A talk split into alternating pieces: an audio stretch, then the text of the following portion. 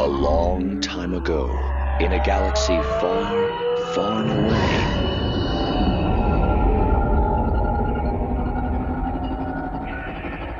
You're listening to Star Wars Beyond the Films, the official expanded universe podcast of StarWarsReport.com. There is a great disturbance in the Force. That's right, Whistler. Welcome to episode 202 of Star Wars Beyond the Films, your Star Wars discussion podcast, your podcast of legends, your ticket to that galaxy far, far away. Our episodes broadcast on the Star Wars Report website, Second Airborne Division of Podcasts at www.starwarsreport.com. Episodes can also be found on iTunes as well as Stitcher and right on our own Twitter and Facebook pages at SW Beyond Films. Hey, but enough about how you got here. Let's get this show started. I'm one of your hosts, the defender of the EU, the champion of the multiverse, the bipolar Star Wars fan, Mark Hurlman. And with me, like the urge to flee at the first sign of an Imperial presence, the EU guru himself, the count of our two continuities, Mr. Nathan P. Butler. Hey, everybody, or based on that description, perhaps I should say, Eek! Egad. Let's get the hell out of here. Run! And how appropriate is that, given our opinions uh, in many cases over the last time that we had an episode focused on a Chuck Wendig Star Wars novel? One would think that we would have ran from the subject of this episode, but uh, no, we, we kept to our wits about us and have tackled this book as well, and now we'll in discussion. I, I blame the Vong. They taught me to embrace the pain.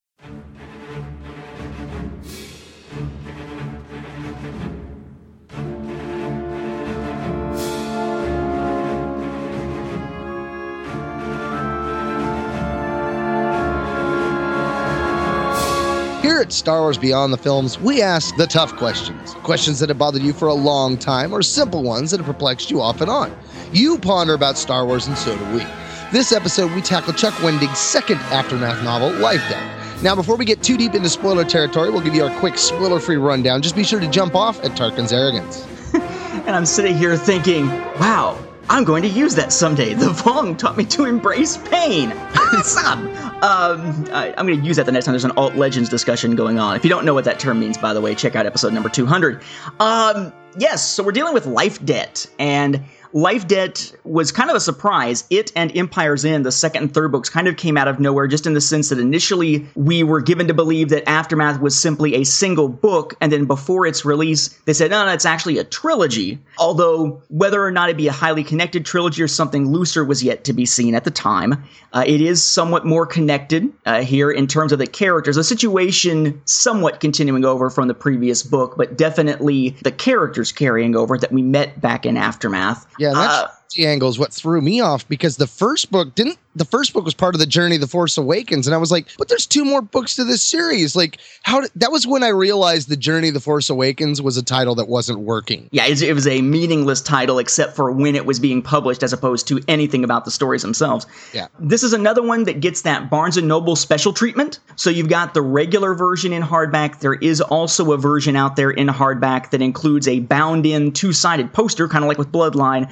One side being a schematic, basically, though not a very detailed one, of the Millennium Falcon. The other side being a schematic of Mr. Bones that is bound in, in this case, not at the end of the book like with Bloodline, but at the front of the book. And there was, just like with Bloodline, there was a uh, promotion going on. I think this one was through Books a Million, if I remember correctly. I'd have to go back. It was Books a Million or Barnes and Noble. Uh, had a promotion going on for signed copies, where you'd have a signed copy with Chuck Wendig's signature. And for me, getting Chuck Wendig's signature at the time was kind of because I hadn't read this book yet. I was kind of like, oh, well, it's another Star Wars author's signature to get. I don't particularly like it. I don't particularly like, you know, the original Aftermath. I thought it was an okay story, but there were so many issues surrounding it and, and with the writing. But okay, I'll get another signature. So this is another of these that I've got multiple copies of, two different ones sitting on the shelf. One regular one that's signed, one Barnes and Noble special edition that is not, uh, and we wound up getting a review copy after it was already out. So now I've got one that we can uh, actually use as a giveaway here, Mark, if we want to add that to the end of the episode.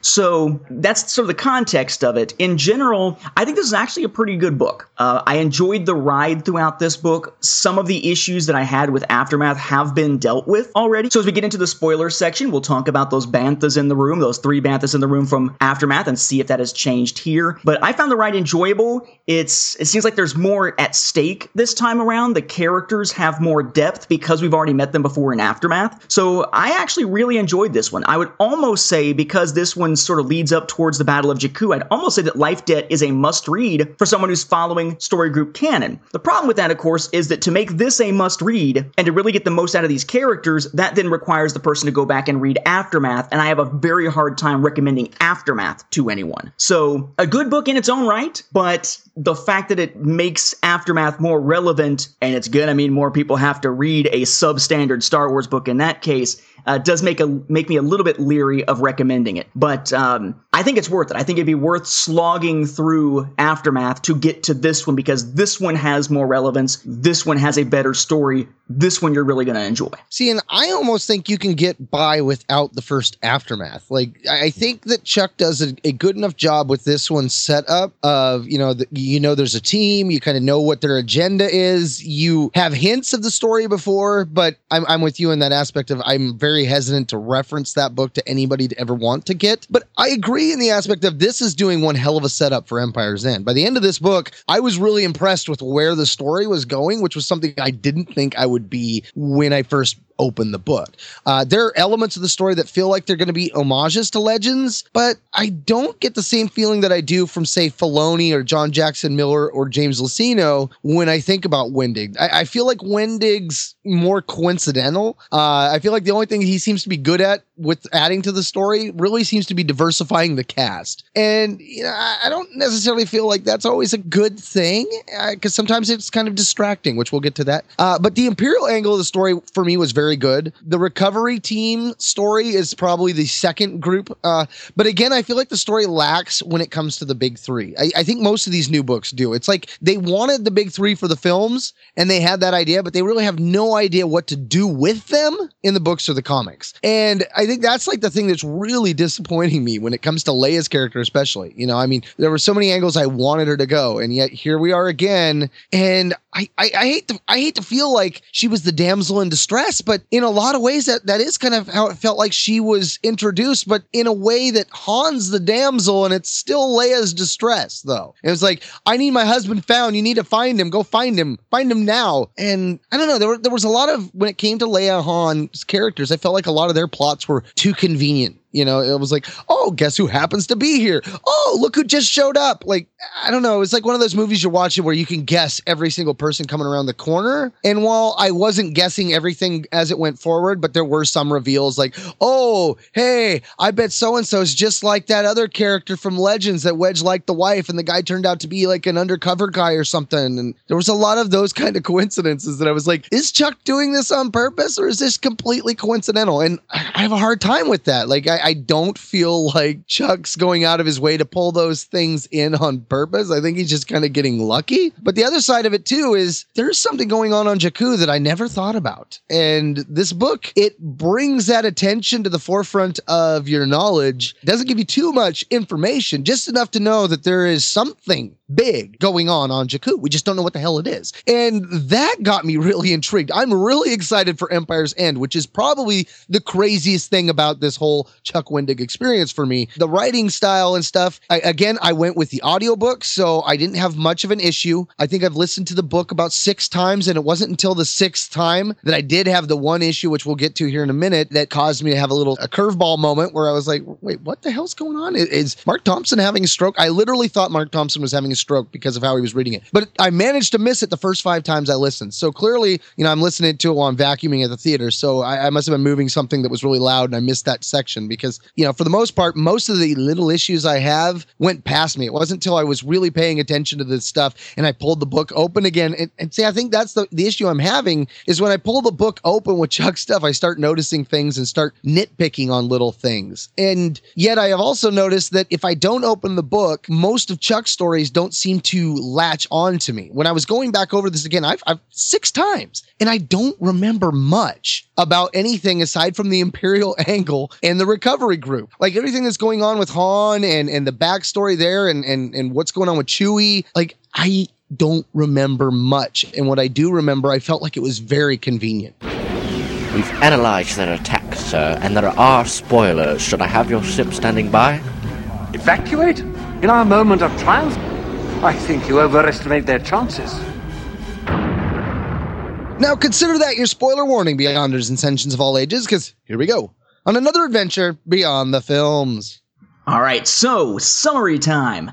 Basically, what we have here is a story where the characters that we saw last time, right? So we're talking about Norra Wexley, the Rebel slash New Republic pilot, her son, Temmin slash Snap Wexley, who gets his nickname in this book from Wedge, who appears in The Force Awakens, who is sort of a, a technically adept kid, who has a droid named Mr. Bones, which is a repurposed battle droid uh, for security, so to speak, uh, plus bounty hunter Jas Emari, former Imperial loyalty officer Sinjir Rath Velus, and uh, Jom Barell, who is a New Republic uh, Special Forces kind of guy, back kind of shoehorned into the end of the last book, who's now part of that group. They have become basically Imperial hunters. They're out after sort of the most wanted of the Empire. And in the process of doing all this, they gain a good reputation for it. They come back, and it turns out that Leia asks them, Hey, I need you to help me find Han. Because it turns out that that interlude back in Aftermath, in which Han and Chewie were fed information about how Kashyyyk is ripe for being liberated, it was a trap. It's a trap!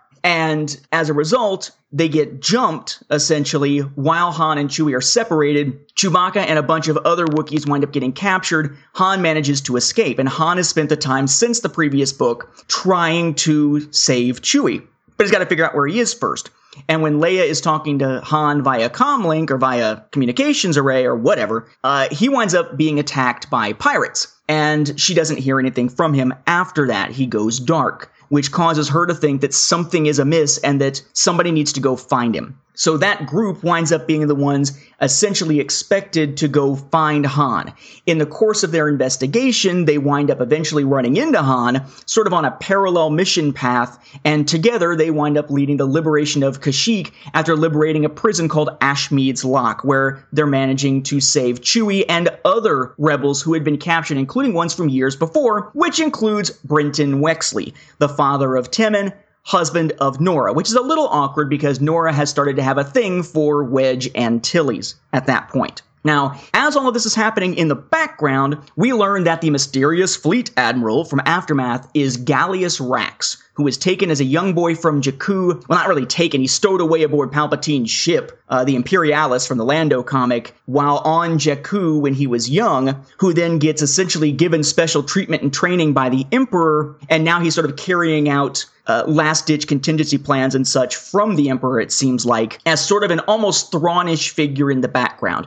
We see him interacting with Rae Sloane, who is now Grand Admiral. Rae Sloane starts looking into his background to kind of see who he actually is. And part of this large machination going on by Gallius Rax is hey, Sloane, I've been pretending to be this contact for the rebels or for the New Republic and giving them information. We need to finally reveal who it is, but not that it's me. We need to reveal that it's you to gain their trust and then you can engage them in peace talks. And while you're engaging in supposed peace talks, we'll have this devastating attack on the New Republic. So Sloane winds up uh, on Chandrila, which is the uh, New Republic capital of the time. Again, it rotates, eventually reaching Hosnian Prime. And in the process of all this sort of home front strife going on with you know Norra and Brentin and Temmin trying to get back to normal and so forth, and what does the team do at this point now that they're back, et cetera, et cetera, we have a celebration of what's referred to as Liberation Day. And at that celebration, where Rae Sloane is uh, in the audience, these rescued rebels, including Brentin,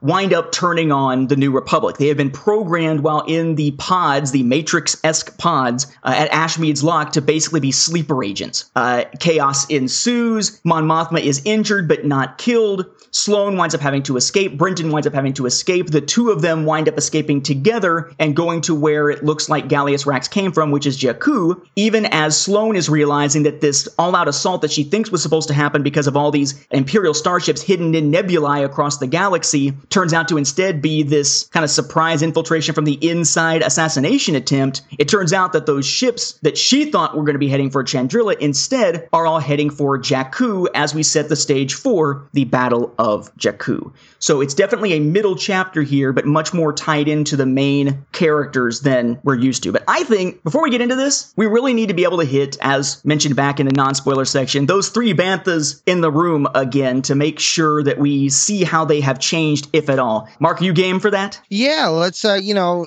try to stay positive, but we call it as we see it. And, you know, we don't expect you to agree with us. So if you don't, hey, that's fine. You know, try not to lambaste us too much because we're kind of rolling with it here. We're uh, embracing our dark side, if you will, because uh, it's about balance. And sometimes you just got to swing to the dark. So what's funny is he talks about dark side. I actually like this book. So I'm kind of like, I, I think this turned out better. But let's hit the three. Um, so number one was writing style. Last time we really, really disliked the writing style of Aftermath because it was a it was present tense, eh, which made it somewhat jarring for some, and it was full of sentence fragments, as if Chuck Wendig had failed middle school grammar, hadn't figured out what a bunch of other punctuation marks did, so he just uses periods everywhere, and it comes off sounding as though when reading it aloud, using the punctuation actually in the book as opposed to correcting for it in the audiobook, it sounds like it's read by William Shatner, Trek Shatner, like Captain Kirk is reading the book. it's like the walking comma and the Shatner comma. Exactly. Uh, however, this time, what I noticed was two things. One, there is less of the sentence fragment issue. He does still use them, but he uses them when it's more appropriate to use a fragment in terms of the way that the thought is progressing, and where other punctuation other than periods should be used to set off things like parenthetical comments and stuff like that. He actually uses the appropriate punctuation. So it's not the one third or more sentence fragments thing like we saw back with Aftermath. Still some of them but better. Also, I think the present tense works better this time. We talked last time with Aftermath about how it worked better if you listen to it, because present tense makes more sense as someone sitting there telling you the story than if you're reading it on the page. And what he seems to have done here is he took the narrator that's sort of this, you know, it, the narrator is always sort of that generic third person narrator in most third person books, and instead infuses the narrator with some sarcasm at times and some jokes at times, not from the character speaking but at, or thinking, but in the narration, which to me makes it feel a lot more like somebody's sitting there telling you the story. And that works much better for me if it's present tense. So to me, the writing style, while similar to Aftermath, is enough of a grade higher that it didn't really bother me this time like it drove me nuts with Aftermath. See, Marc Thompson would apply some of the character personalities to the narration for what you're speaking there. Like when Jom Barell, especially when like when he was thinking, when it was the narrative was kind of in his head, the way he thought took on the way that Mark would use his voice. But it was it was very subtle. I I I'm with you in that. I really feel like Chuck did step down uh, his style, and I don't know if that was something he did on purpose. I hope so because like that that so far has been my biggest issue with Chuck Wendig's being an author in Star Wars is it was so hard to read that first book uh, that I did I, I switched to the audiobook. Now with the second one I didn't have that issue. It wasn't until like I said the fifth time through that I was going through that I started to pick up on smaller things. Uh, but I think that's one of our, our third issues, right? Uh, yes. The interrupts. I mean the interludes. kind of yes. Uh, at least something from one of the interludes. Uh, so number two, second thing in the room at the time we talked about was expectation versus reality. That when it came to Aftermath, people were expecting this first adult novel set after Return of the Jedi to be very large, very important, very impactful, to include the big three and so on, and it really wasn't. Instead, we got this group of characters we pretty much never met, uh, or at least never met at that age in the case of Temmin, with established characters as sort of background characters most of the time. No Luke, Han in an interlude. I think Leia showed up maybe in a, a transmission or something, and that was about it. And it just was a big letdown compared to what people expected that book to be, especially in light of a lot of comparisons between it and Heir to the Empire. So the expectation level was high. It got the Phantom Menace effect. When it didn't turn out to meet the expectation, it got blasted. I would argue that this time, that is a non issue because you look at the book, you see the title, you see the descriptions. It's obvious that this is going to be about the Kashyyyk situation. Uh, it's obvious that because it's about the Kashyyyk situation and we had the interlude with Han and Chewie back in Aftermath, that they're going to be in it. So there's at least some of the big three. It turns out that everybody but Luke of the big three is in here. And because this is a second book in a trilogy, we know to expect the characters from Aftermath coming back again,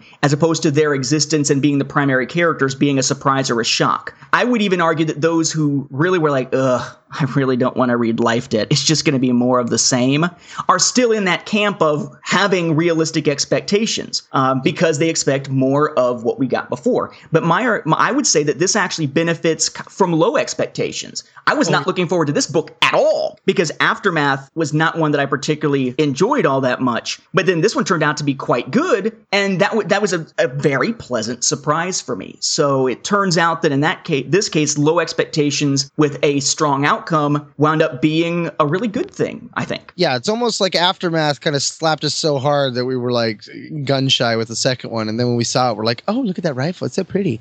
I, I was in the same boat. Like, I wasn't expecting to enjoy it as much. And the elements of Jakku, the way it, it builds up, you know, I'd say the last two chapters of the book, especially by the time I get to those, like I really enjoyed those two chapters. And I and I think it's that lowering of expectations because yeah, that first book I was kind of expecting the big three presence. By this time, I'm I'm more into Norra's group and and getting into them. And again, I think I think you really can just get by without the first aftermath. Now, I had to go audiobook, so every time I think of Temmin in the first audiobook, I think of a really whiny Temmin because that's how Mark Thomas Thompson played the character. He's still to a degree that way, and there is some great banter between him and Sinjir. I'm not being whiny. You're like, oh my god, this is great. Like, You're being whiny. You're like, oh, he's a classic teen. Uh, and I was enjoying that the banter between him and Wedge, the nickname, and all that kind of stuff. So yeah, that lowering of my expectations really allowed me to come into this book and enjoy what I got for what it was. You know, the the whole if they would have told us from the beginning that the aftermath books were going to be based on a, a, ragtag group of of you know bounty hunters basically for a lack of a better term because really only one of them's a true bounty hunter i wouldn't have thought i would have enjoyed this book. And i don't know if the setup of aftermath has helped I mean, yeah, I know that that's how the team got together, but honestly, like you said, Jom Barell, he he enters the group very late in the game, and whereas in this book he's already part of the team, and I really felt like the team functioned, and the, I, I felt like the team's function is really what set the book ahead of my expectations. I wasn't expecting that kind of caring to come from me for these characters, you know, like so far with the first book, it was just really Mr. Bones. He was the one I was really digging on, and now after that, like I really like Jom Barell's character. I like the the interaction between him and Jazz but I really like Jazz, Sinjir, and John. Like the the the trio of the way they would bounce off each other with stuff. Uh, the angles with Mas Amedda was something that that I wasn't expecting as well. Which when that came in, it was it was one of those things that got me thinking. And I think that's the thing about aftermath that really startles me the most is that I hope that there is a plan that they gave to Wendig for what they want with the Empire because a lot of what's going on, the Imperial angle is what intrigues me the most about these books because it's not at all what I was expecting. And it almost feels like a five year window of Legends books being shoehorned into one book. You're just getting like the Imperial of the Week kind of thing without getting the Imperial of the Week. The fact that they gave us so much information about Gallius Rax in this book after making him a big mystery in the last book kind of threw me off. I was like, wait, that was a huge mystery. And now we're just, and it happened so quick. It was just kind of like, oh, we were just always supposed to know. And I was like, wait, wasn't there supposed to be a big lead up here? Like, this was supposed to be a major event. Isn't this supposed to be a big character? Like, and then when you get to the aspect of Rax, you, you were talking about him being the master tactician. I keep wanting to hope and find out that he's somehow attached to Thrawn. Like he's like uh, some intern for Thrawn or was Thrawn's protege or something. Because so much about the way he deals with Opera is how I expect Thrawn to be with art. Uh, and so I would love to have some kind of a connection there that like maybe uh, Gallius Rax bumped elbows with Thrawn and was just interested in him and it was like kind of admiring him from afar and kind of, you know, rolled with opera because Palpatine was into opera or something, you know, like I, I would love to see a connection there. That brings us to Bantha in the Room number three. And that for Aftermath was basically the hubbub around the book, the controversies surrounding the book, and Chuck Wendig on social media, him blasting back and everything, a lot of which was sort of deflecting of criticism and so forth, and just how that did not work and did not present a good atmosphere around the book. This time, there doesn't seem to have been a whole lot of controversy. There was still an Amazon ca- review campaign sort of against the book, but that seems to be sort of the, the general thing to expect now from new story canon books, uh, story group canon books, but there didn't seem to be a lot of backlash and back and forth and lashing out by Wendig or Wendig supporters, so that controversy wasn't really there. He does, however, seem to have continued a pattern of sort of poking the controversial hornet's nest, as was done back in the previous book, which does bear some mentioning here because it really threw Mark for a loop. So, in the United States, I got to give you the socio-political lesson here of, of, the context of this. In the United States, one of the big socio-political issues of debate right now is this issue of gender identity, which is basically the idea of what determines someone's gender. Is it, as traditionally has been the case, physiological, biological, anatomical, genetic? Is it basically which of the things that the kid in kindergarten cop called out is in your pants that determines your gender? Or is gender determined more by self-image, self-perception, essentially a psychological or emotional thing. If someone feels psychologically and emotionally like they are or should be a woman, but they've got, as Tim Allen would say, Big Sam and the twins in their pants, does that make a difference? Which is the determining factor? Who decides what your gender is? Is it an accident of birth or is it a, if not a choice, a determination based on uh, like psychological factors? It's about self perception and so forth. It gets sort of referred to sometimes as choosing gender, but I'm not sure that choosing exactly is the right word either. It's more sort of a this is who I feel like, therefore this is what I am, um, is the mindset. And amidst that controversy comes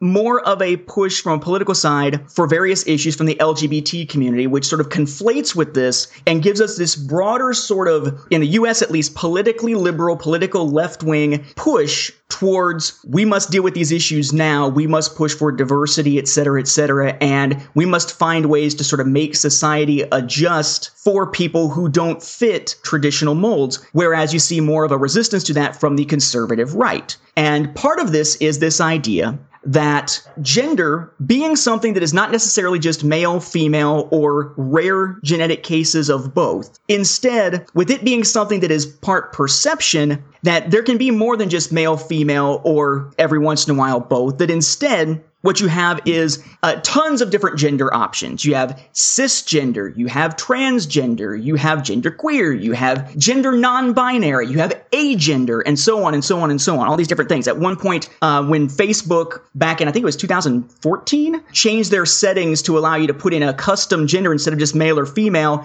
the ABC News did a check to see how many custom genders existed in Facebook uh, within the first day or so of that being allowed and it was something like 30 to 50, depending on if you took the ones that were very similar and combined them together or not. But in this very highly charged debate over gender identity and how you refer to people and so forth, what terminology is correct, there's sort of this realization again that the English language doesn't really have gender neutral pronouns for people. We have he and she, and we have it, but when you take the ones that are basically built into the English language right now and try to refer to people, it is very dehumanizing to call an individual. And then they, yeah, you can, that's sort of the way people usually use it these days is use they to refer to someone who is not considering themselves just male or just female. But they is meant to be plural. It's just kind of shoehorned into somehow trying to be singular when it's not meant to be. The English language needs some type of way of saying it other than she slash he or she with S slash HE. Um, there's sort of taking pronouns that don't fit and trying to shoehorn them in. There needs to be some new ones. And in the midst of that, over the years, there have been about 15, at least according to Wikipedia, about 15 different ones that have been created to try to make gender neutral pronouns, whether talking Z, um, G, Pe, Thon, all these different, yeah, Thon, all these different terms. And Enter Chuck Wendig. Chuck Wendig seems to be left of center politically and is very much about pushing a diversity agenda, at least from what it seems. With Aftermath, what he did was he pushed up the number of gay characters in the book, trying to push the idea that gay characters are just like any other characters. They're just human beings, so to speak, just sentience in Star Wars' case. Uh, they're, they're around us, they're part of society, so they should be included as well. And wound up with a situation where he had more gay characters at least referenced in the book than heterosexual characters, or ones that he at least referenced as heterosexual, which, yes, was a little bit over the top from a proportional standpoint to society, but I think did a fairly good job of getting those characters in, getting them accepted, and showing, hey, these are just human beings.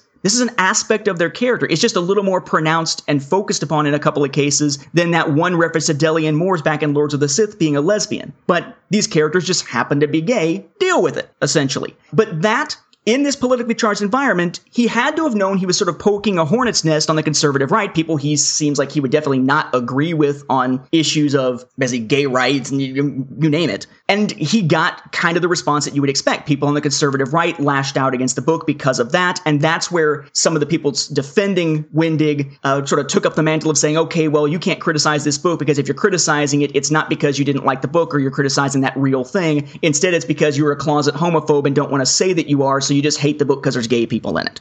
So you had that sort of poking of the hornet's nest, which created controversy, which blew up out of proportion. This time, he tries to do another push of diverse characters. Except this time, I don't think it worked. Last time, I think it worked. I think the controversy around it was to be expected, and that kind of got blew up out of proportion. But I think, you know, people look at Sinjir, they're going to see Sinjir as just a human being, but not this time. Sinjir, he's just funny. I mean, that's I, I'm with you on that. I'm I'm 100 percent in agreement. I think the first book did a good enough job. It was very subtle, and I think that was my issue with this. Was you know we've had characters. The prime example is Legends and Hutts. You know, Hutts were always a character that that could be one or the other. Uh, but there, you know, we've had other characters that they explained that, and I think that was my issue. Plus, it didn't help that there was one typo in that one interlude where one of the Z's dropped. well, let me let me explain what's going on before we pick it apart. So basically, what he does is he includes a gender neutral character, whether transgender, agender, whatever, a character who doesn't recognize themselves or identify themselves as male or female. And he inserts this character into one interlude around page 105 or so aboard the Annihilator. It's this pirate character named Eleodie Maracavanya, uh, who serves with other pirates like uh, Venthar of the Sarkhan of Egg Brood Zanzin, or Zanzinzinar, or whatever. It's it's you know there's a there's a hyphen in the middle of the name but i don't know if the hyphen's meant to be there or not because it's a very alien sounding name. And what he does is he uses one of those many many many sets of gender neutral pronouns that people have tried to create and insert into the english language that have never caught on which is ji uh, it's ji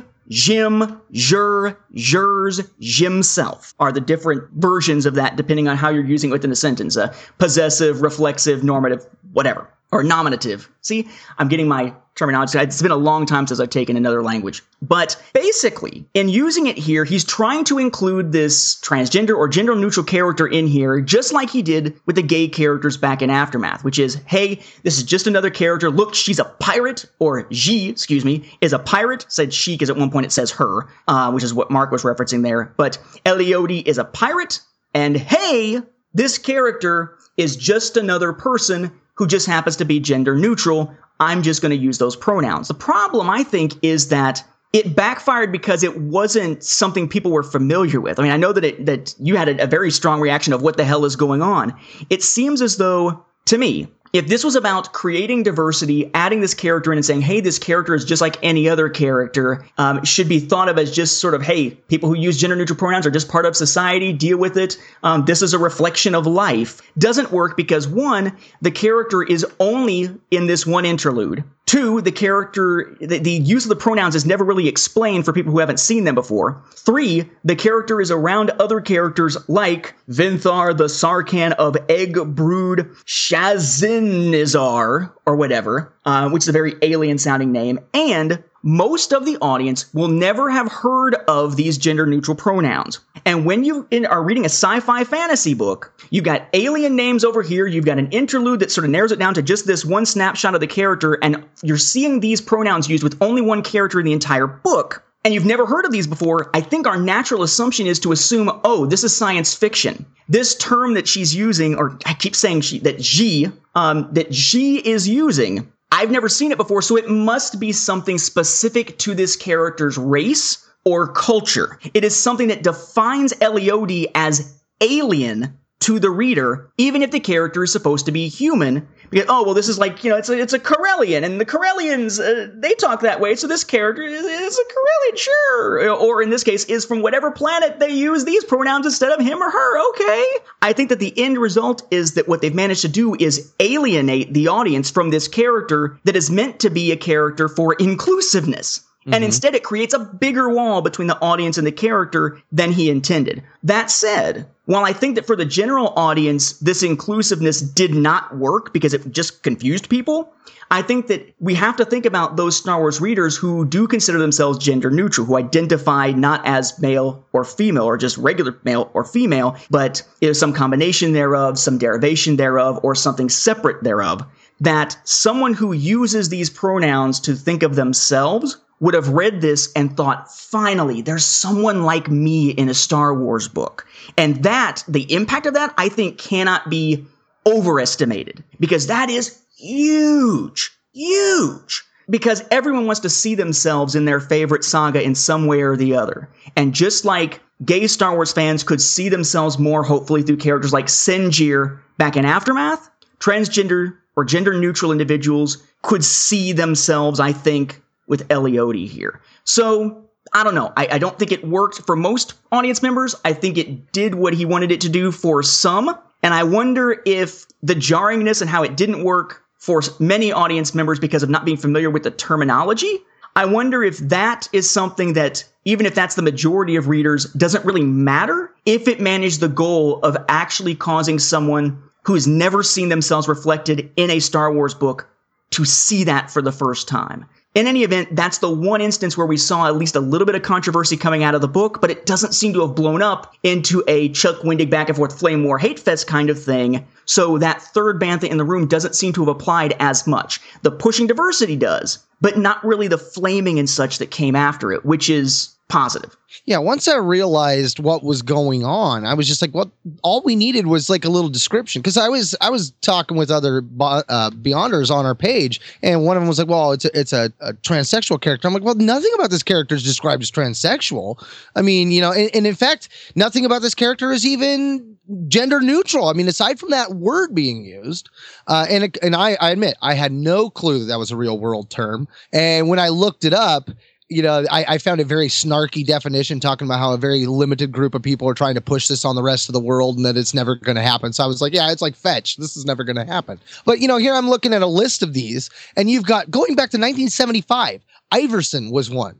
1975, eh, Iverson was the word they used, which, so in, in a term of I is laughing, I called M, airy eyes gleam, that is airs, and I likes airself. Now, if somebody talks to you in a sentence like that, you're going to be like, what the hell are you talking about? Here's the next one Humanist. Hugh is laughing. I called Hume. Hugh's eyes gleam. That is Hugh's. Hugh likes himself. Then we get G, J E E. Okay, this is good. I mean, I'm just going to go down these because to me, there's a level of ridiculousness here that we have so many terms. Well, could you argue, though, that it's not so much ridiculous that we need a term, so much as it's ridiculous that there are so many of yes. them, which is a yeah. testament to how none of them have really caught on. And I wonder, part of me wonders if now is when we're going to see something finally start to catch on because the issue is so front and center in a lot of political discussions now. I mean, even the whole Target bathrooms thing is yeah. related back to the transgenderism and sexual identity and, and, gender identity and all that kind of stuff. But yeah, a lot of these, I'm like, really? If I was reading a book and saw these, are like thon.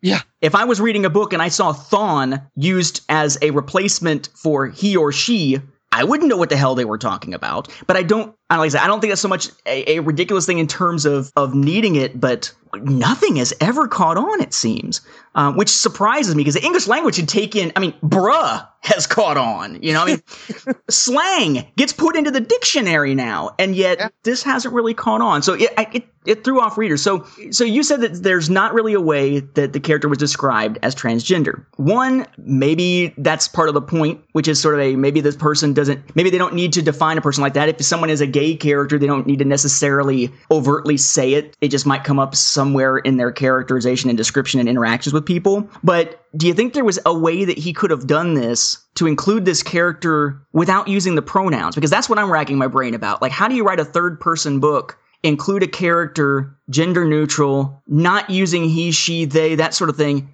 without using those pronouns? Do you just constantly refer to the character by the first name or something? I would almost think, yeah. I mean, well, then I guess it comes down to what are they trying to say here? I mean, are they trying to say that this is a, a transsexual character? Or, you know, what does gender neutral mean to this alien? You know, I mean, is it just an, an alien species that's born? I mean, isn't that like asexual or something? I mean, granted, there's a lot about this that I don't understand. I mean, I use the term political correctness to, to you know, because to me, having all these different names for something that seems like political correctness. You know, nay, per, spikov, thon, v, x, yo, z, z, zer, zem, mir. Then we get to the zahi. And I was just like, wow, that seems a little ridiculous.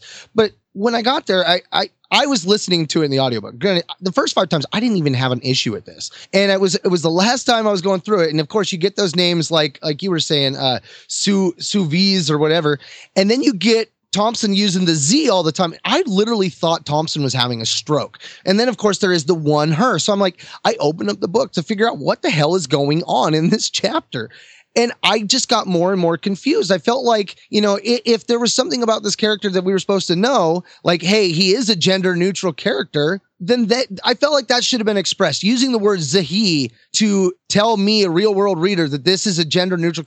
That wasn't enough. I was so completely confused. I had no idea what was going on, and I think that was the thing that really threw me off. And then it became like, well, you know, I, you went so slick with it that it it got me thinking. And I just literally, my kids just getting into uh, uh, preschool, and one of my sister's elementary school friends was down there and is an advisor at the school. And when she was a little girl, her name was, well, I'm not going to say her name, but she goes now by the initials DJ right? And so now we're introduced to this guy named DJ, and I'm just like, hey, that's what's her name that my sister grew up with. And she's a complete dude now. And I mean, I don't know if she's had any surgery or anything like that, but I'm not about to ask. But it, it got me thinking about that, you know, of like, what was this character supposed to be? Was this like the DJ, uh, you know, in my in my life where it was somebody that I knew and I cared about that that made the transition and is functioning as a guy, looks like a guy, you know, I mean, when she was a younger girl girl, she was always kind of aloof. You always felt like there was something just kind of off about her.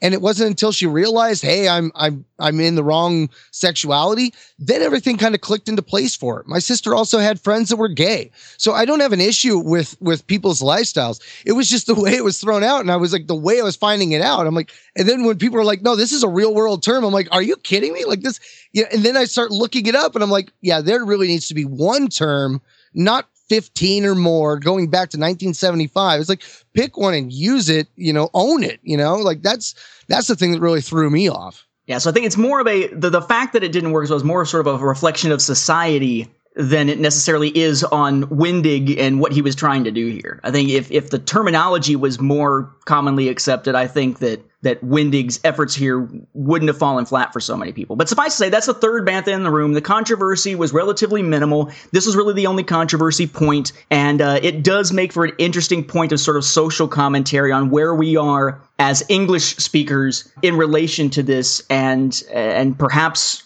maybe the fact that we don't have that type of pronoun and haven't been able to settle on one for decades and didn't even try in the years before that uh, I don't know. Maybe that's exactly why we need Chuck Wendig and people like him pushing this kind of diversity in the books, just maybe in a way that's clearer to the readers. But but I guess that's the libertarian in me coming out. Of The people who think that people who out there who are listening who think I'm like far far conservative are like what right now? You're agreeing with Something socially with this? But no, I mean I'm I, tend to be very much a live and let live. I don't care what your lifestyle choices. And if you have a, a preferred way you want to be referred to, okay. But just make sure that I know it so that I, I'm not saying it wrong. Um, so that's, that's that takes care of the banthas in the room. I know that's a lot of stuff to get into. It gets kind of a deeper political, uh, socio-political topic than we usually try to get into. But I think that bared some mentioning because that did become one of the points of discussion we were seeing most often about the book. Less about the story, more about that. It was drawing attention away from it. So get it out of the way so we can focus on the story like the first time. And I would add before we move on to anything else, I would be interested in hearing from anyone in the audience uh, of this show who is transgender, considers themselves gender neutral, whatever, uh, among the non binary gender descriptions, on how they felt about seeing this character in the book and the use of the pronoun and the, the, the issue itself. Um, though that's probably going to be one because of the charged nature of discussion on that particular topic. I would say let us know if you do send us an email about it, whether it's okay to be read on air uh, in one of our feedback episodes or not, because we'd like to hear your opinion and like to hear your thoughts. But if you're not comfortable with that going out to the full audience, you know, it, it'd be a good thing to know. So um, let's get into one of the things that that is story related now, a deeper story related. That to me was kind of a shock, and and we can sort of focus here on events and characters as we did with Bloodline as we kind of bounce around the book. But Gallius Rax, you talked about kind of this guy and and hoping that it connects to Thrawn and the whole thing about him with the opera versus the art. He really kind of feels like he's a latter day Thrawn.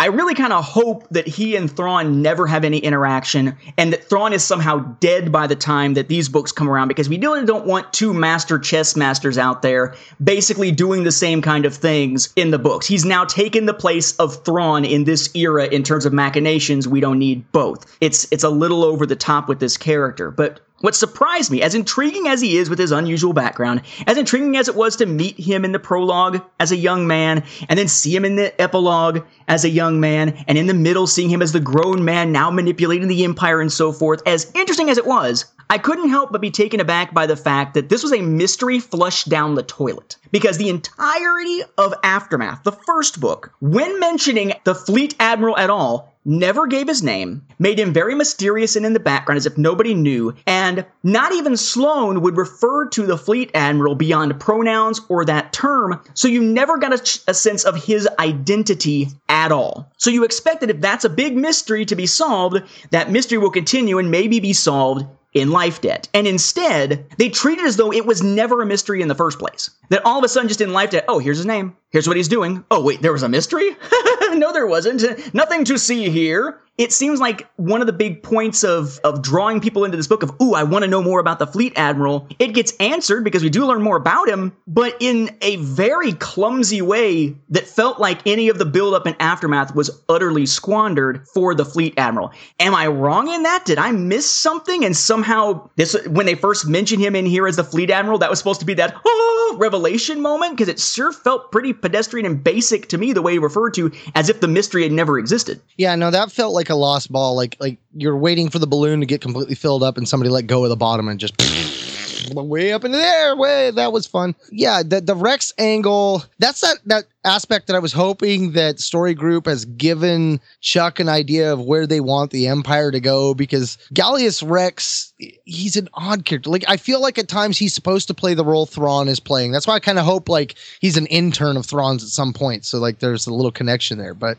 yeah, I, I want to know more about this guy. Wendig's done a good job of keeping that mystery alive, but the revealing of his name was a huge letdown. Like I was expecting there to be like a light or like a oh this is Saw Gerrera kind of thing. Like, oh, Gallius Rax. Oh, yeah, that one throwaway character from the Clone Wars. No, no, this is just somebody completely new. I was completely lost by that. And in creating his background, it does seem there is some discrepancy here that some of the details of his background got mixed up by Wendig. But I think we can easily write it off as well. He's a master of subterfuge, so maybe he tweaked his own records so that it doesn't match him really. But basically his age in official imperial records would put his birth at 36 BBY because he joined the uh, NIA at age 20, which was 20 years before life debt, according to the actual text in life debt. But that would mean that he was 10 years old when he stowed away on the Imperialis that we see in the prologue. But when the narration is actually from Gallius's own perspective, uh, a third person limited to his perspective, he notes having heard real music for the first time while stowing away aboard the Imperialis after not hearing that music for, quote, the first 12 years of his life. So there is a two year discrepancy in when he was born based on which part of the book you're reading, which did kind of throw me, but I'm hoping that that's just a matter of, well, this is just the subterfuge of the character. But it seems as though while the character is interesting, and I like the machinations, it's kind of cool to see things that we saw the seeds being planted for back in Lost stars, like the the Imperials kind of going into hiding and such, uh, seeing sort of the earlier part of that. Uh, I, I like to see those types of things playing out here, and I think it's kind of cool that this is a guy who is not telling the truth to everyone. He's setting up sort of his own agenda on Jakku, and he's sort of manipulating Sloane into things like he was kind of before. And in doing so, winds up with Sloane being completely caught off guard by the assassination attempt that's not a full scale invasion. As interesting as all of that is, there are just clumsy little things about the way that the character was introduced to us and the way his background was introduced that makes me wonder, like you're saying, how much of a plan there was for this character uh, mm-hmm. in these books you know how much of it was planned ahead of time and how much was just kind of flying by the seat of his pants when it came time to write the second book. Yeah mysterious fleet admiral. Like all of a sudden by the end of this book he's the emperor. They're calling him emperor rax and it's like well well, how does nobody knew his name before? And all of a sudden everyone's okay with it. And an emperor like where are we going with this? Like we know there's no emperor of the first order. It's a supreme leader. What the hell is going on? Like i'm more confused. And it like it seemed like everything was building up like the whole fleet in the you know the hidden fleets. Like that felt like the katana fleet and the black fleet crisis you know? Like oh this is where they're going to get all their ships.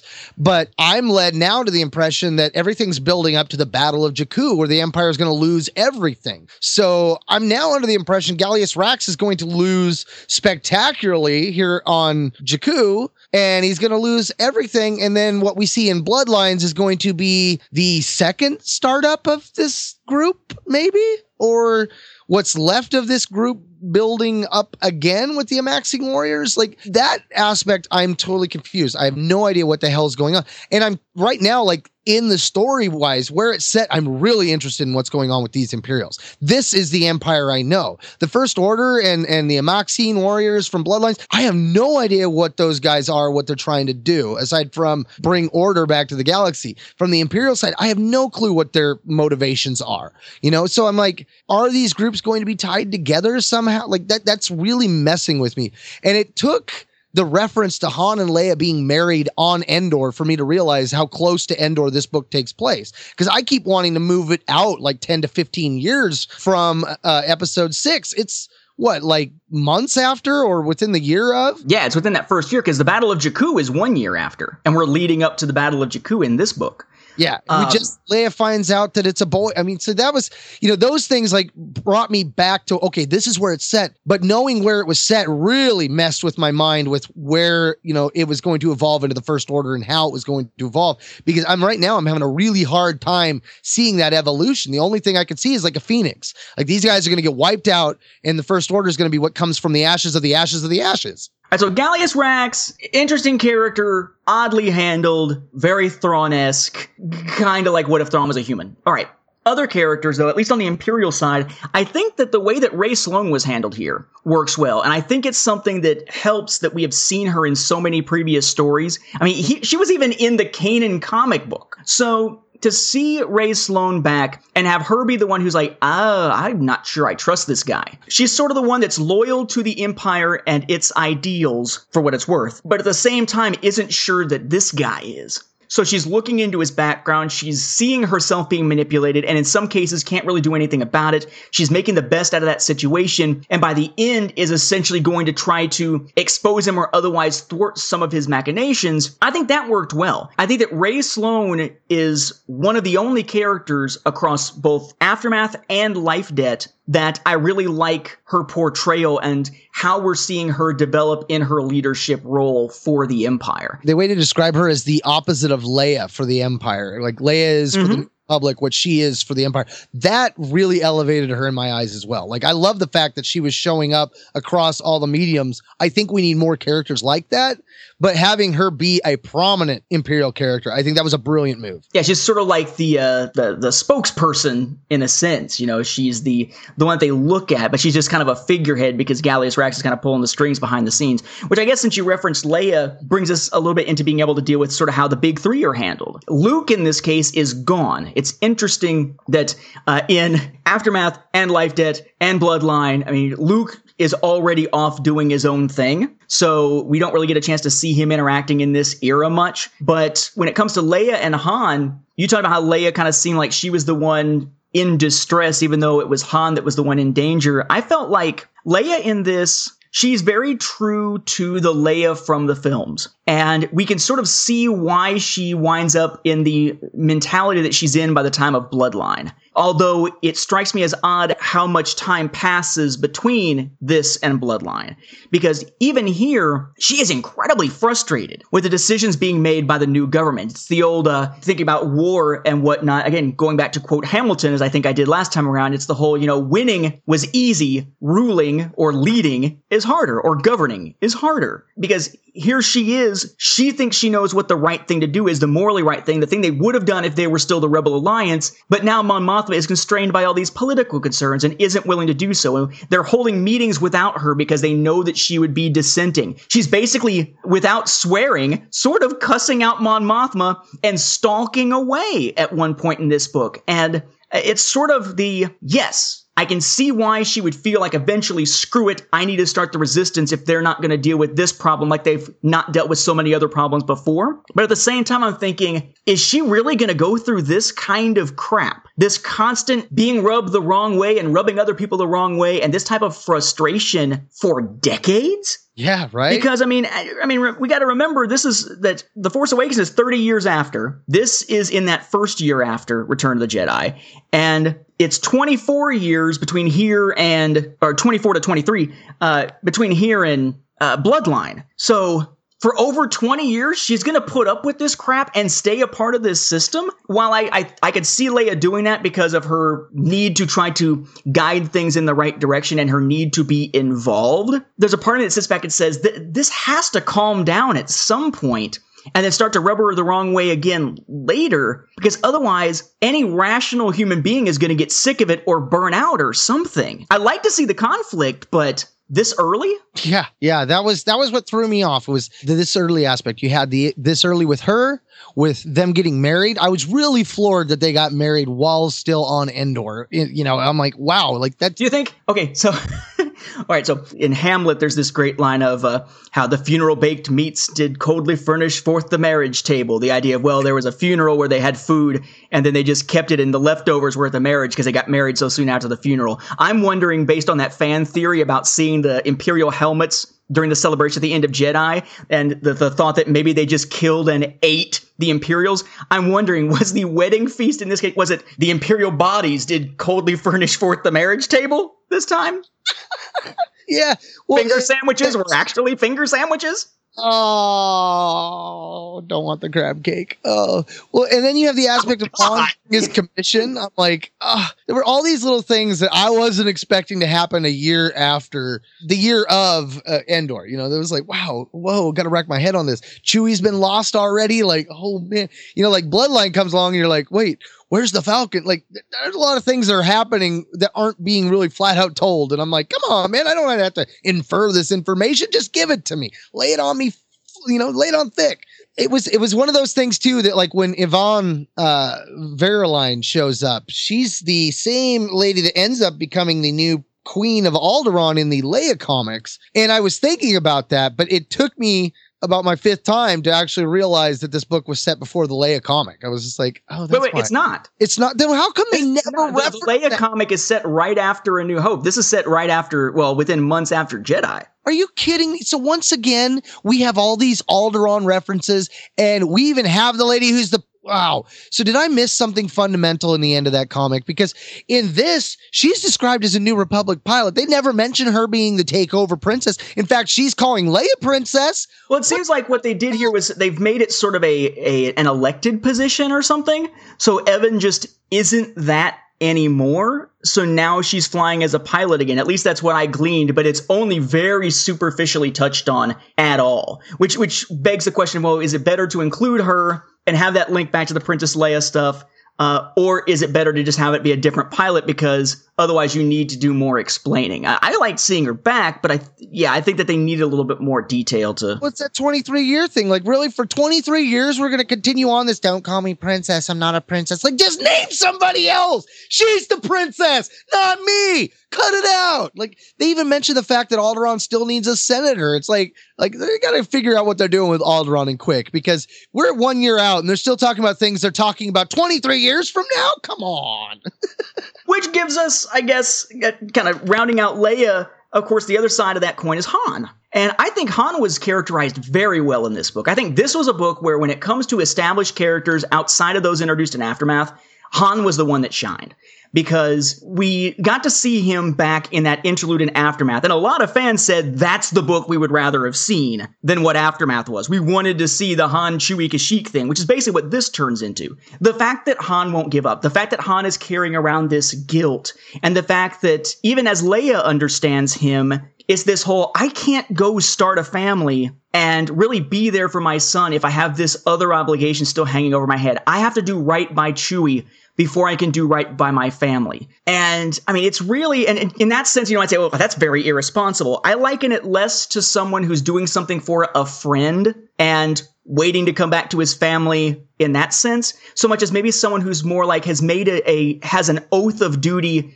to like the military and I must finish serving my country before I can go home and truly serve my own. In that sense, I think that the emotional weight for Han works well. And the fact that by the end of this, Han is having to kind of say goodbye to Chewie so that Chewie can continue the work on Kashyyyk and Han can go off and help Leia back on Chandrila with everything that's going on is a profound moment. And it makes me wonder if this is the moment where they part ways so that Chewie is still elsewhere, it seems, during Bloodline when Han is doing the racing circuit stuff. But Han, the fact that Han doesn't want help once he's found, at first he doesn't want help. And basically, I think it's Norra has to find a way to basically suggest that they give him help without him having to ask for it in order for him to accept it, kind of getting around his pride.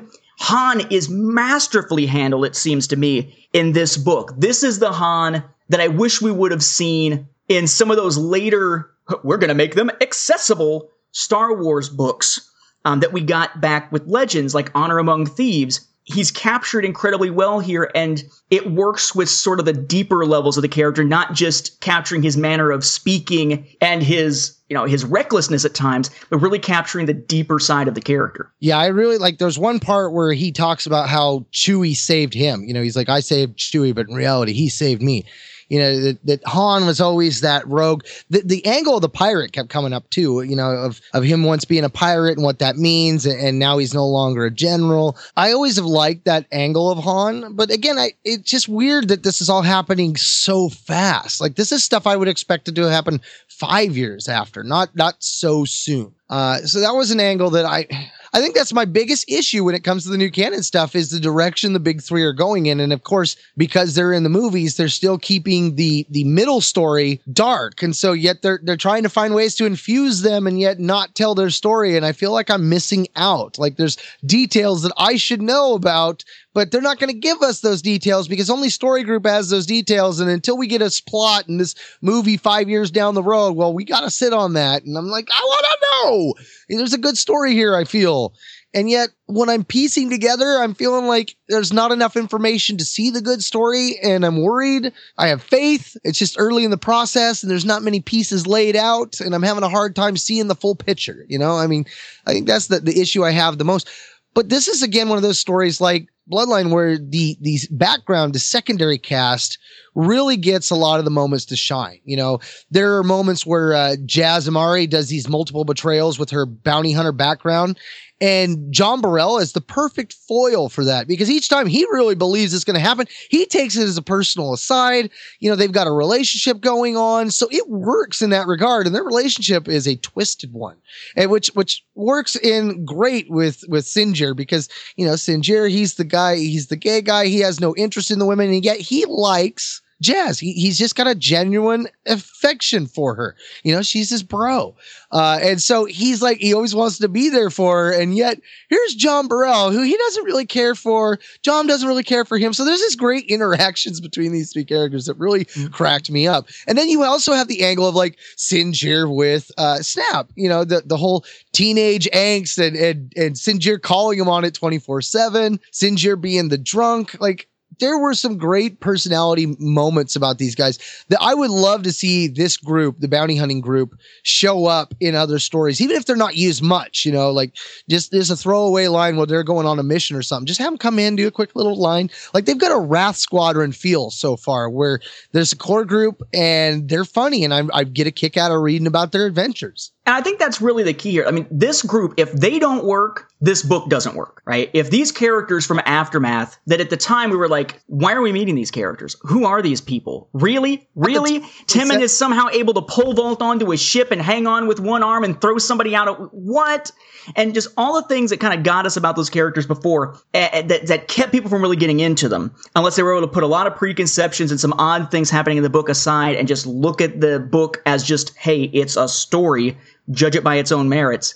I think people were kind of wary of, you know, what are we going to see the next time we see these characters? Are they going to work? And I think for the most part, they work really well here. They build on the characterizations we got before. There's witty banter and so forth. They're sort of true to themselves. And we get some emotionally distressing moments for many of them. That said, it's interesting that you bring up the Jas Jom Sinjir thing. Because, first off, Sinjir is my favorite character in this book. Sinjir is awesome. Sinjir yeah. is a tortured soul. He's yeah. he's bound by his past, wants to get away from it, but so often is called upon to use those skills from his past because they need it. He's going through this thing where he's not sure about his relationship to Conder Kyl, which is this slicer, uh, a male slicer, because this is a gay character, but it's never really something that they slam home or anything like that. It's just a part of the character, which is great the way they characterized it. That basically, uh, he's kind of the one not quite sure of who he is or where he fits. There's a great moment where they're in a uh, a bar, basically, and somebody comes up and is harassing them on Chandrila, and it, it's I think it's a key thing with Sinjir and an important thing societally and, and just from the standpoint of the fact that it's 2016 that the people harassing them don't care that they're a gay couple. They care this guy's a former Imperial. This isn't about what you are description wise in terms of your nature. This is about what you have done. This is about the choices that you made and which side you were on. So Sinjir is great. I love the fact that he's so protective of Jas, the fact that he kind of threatens Jom at different points, but then still is willing to work with Jom uh, when it comes down to and Jom's lost the eye and everything. And Ashmead's like, I think that kind of stuff, that's all really good Sinjir stuff. And I like the interaction he has with Jom and that he has with Jas with Jas and Jom and their relationship, the fact that it sort of became a I hate you. I hate you. I hate you. I hate you. I hate you. I want you. I want you. And then, you know, close the door and don't let anybody in because you're hearing the thing squeaking kind of thing going on. That whole thing, I think it works in terms of playing up the should she get attached or not so she can be tortured by that. Eventually, the idea of, well, do they have this respect for each other now? What happens when she wants to leave? Is he going to be willing to let go? How is he feeling about this versus how she's feeling about this, et cetera, et cetera. But it feels as though that is almost the only aspect of characterization that Jas and Jom get in the book is in relation to each other and that relationship, uh, if you want to call it that, that uh, colleagues or crewmates with benefits kind of thing that's going on. Moreover, Jas seems like she was characterized much more clearly in Aftermath than here, in that it wasn't all about the man in her life. Um, whereas in this case, she doesn't get played up much characterization wise at all beyond that. And Jom, I don't feel like Jom has earned his place in this group yet. Because as much as Jom is part of the group and has these interactions, to me, he always felt like the outsider of the group. Because in Aftermath, he wasn't part of the group. In Aftermath, he's this Spec Forces guy. The rest of his team gets killed and he winds up surviving and helping in the final battle completely away from everybody else. And when all is said and done, because he's a survivor, yeah, we'll add you to the team. Jom has no team dynamic with this team from Aftermath. So by the time we get to this book, he's just accepted as part of the group, and it's a jarring thing from the reader because we never see him transition into the group. Um, and as such, we don't know exactly what his previous connections and way of dealing with the other members of this group are to see that grow here. It's like all the other characters are on like their second step of story evolution, and Jom is still on his first step. And it makes him feel odd. Did you feel that way about them? Jom is Jom is the odd one. See, I think Jas still had enough about her her Aunt Sugi and the and the debts uh, and all that weighing on her that I do agree she took more of a side seat than she did in the first book. But I still think like she had more of the characterization. But yeah, it's Jom that really he's just the he's there to be the boyfriend. Uh, and like everything for him uh, all hinges around that. Like even when when Sin's telling him, you know, you better not hurt her, and he's like, well, come on, let's be realistic here. I'm the one who's going to get hurt. Like you know, Jom is completely out of his element, and I think that that was specific. I think I think he was the guy that just kind of I think think he fell for the bounty hunter. And I think that the whole, there was an interest in the group that brought him in there and kept him in there. And his jovialness is what's slowly you know bringing him into the fold making him part of the family. Because you do kind of get a feeling at the end that these guys are a family you know that they're willing to do whatever they need to for each other and i like that because there's even a moment where you know i talked about some of the legends you know elements to this that it felt like you know there were like homages to it when Norra leaves the new republic it felt just like when the rogues left in, in spite of Borsk Fey'lya you know, it was just like, okay, well, we're just going to go above you then. We're going to go this route. So I, don't know. Like, I, I do agree. Jom definitely is the weak link. I think, though, that by having him already part of the team, it's one of those unspoken things of, you know, well, he's done a couple missions now. He's, he's kind of fitting in. But like the Zahir, it's one of those things where we're just supposed to infer it. You know, we're just supposed to have that information and kind of roll with it. I mentioned Norra leaving. Um, I think the the the Wexleys are played well here. I think the the the motherly concern and the guilt over being gone for so long and not being connected to Temmin so much back in Aftermath worked on a human angle. Now we've got this other human angle, which is the whole "holy crap, Brentin's alive" thing. I think that Norra played fine in the first part of the book, and so did Temmin. I didn't really feel like their characters were really pushing development very much. And just kind of, I mean, they were there, they were kind of where they were before, and it's good to see them starting to sort of, you know, interact a little bit more in a positive way. Um, to see Norra start to have a thing for Wedge, I was like, okay, you know, well, you know, this is this is a post Return of the Jedi book. We got to figure we're going to start seeing people maybe so, pairing off like we had back in the X-wing stuff. But to to have Brentin wind up being one of the prisoners and him being pulled out, and they're like, holy crap, it's Brentin one caused me to sit back and be like, "Holy crap!" Because it's I my reaction was very much like it would be like I was like watching a TV show, I guess, as opposed to being there on scene. On scene, I know it's the it's the oh my god, he's alive, he's alive kind of thing. Whereas I'm sitting back there saying, he's alive. Oh crap, Wedge, you are screwed. You know, that kind of thing. Like, oh, Norra, you're cheating heart kind of thing. See, um, I, was, I was more like, oh my God, this makes her Aayla. She's now Aayla with Wedge. Basically, like, yeah. That was where uh, I was going. so, so there's that angle to it, which interestingly, they don't play up as, I mean, they play that in a very human way. She's, she tries to go back to the life that she knew and she avoids Wedge for a while, then sees Wedge, and there's this connection, and she's trying to deny it, kind of thing. I think that was very human, and the awkwardness between Brentin and Norra that then has an awkwardness between Brentin and Temmin, where Temmin is also being affected by his parents' awkwardness and just uh, getting more angry about something he can't really control. I think that is incredibly human. It's it's very much like you know, you've got a family where the parents are heading towards divorce. The kids can sense the tension, don't understand it. And by being an adolescent or even younger, eh, this child is going to think that they're the cause of it or they're going to find someone to blame. And in this case, he blames his mother, not his father at all. And then, of course, it turns out that Brentin has been programmed and becomes this character who basically turns on the New Republic without meaning to and winds up escaping with Sloane. I think the only thing that really didn't work in that family dynamic was the fact that we really didn't get to know Brentin. So when Brenton is like, I can't believe what I just did. I need to get out of here. Help me find the ones that did this to me. I will go with you, Rae Sloane, kind of stuff at the end. I'm like, yeah, as a character, that's what I would expect him to do in a book. But I never felt like there was an emotional kick from the character or felt like he had emotionally earned that point in his story progression because Brentin always felt like he was more a character that was very two dimensional and he was there for the other characters to play off of and react to without ever really being a full fledged character himself. Which works though for Sloane because that's kind of what I felt like was it was like, oh, oh, how convenient that there he is. Like you need you're looking for just someone like that to help you come after Gallius. Like I, I yeah, I, I felt like him showing up was more to serve her than it was to serve him. Although it works for both, but yeah, I, I feel what you're laying down there. I guess so. We've talked about big three. We talked, well, we talked about the three banthas in the room. We talked about the big three in this book. We talked about the Imperials. We talked about the main group of characters. So I guess story threads here. To me, I like the way that things worked in the end of the book as far as Gallius Rax's plan. I mm. think the fact that he's building up to a major battle is a big step it's an important step in terms of the story because we know about the Battle of Jakku. That's got to happen sooner or later.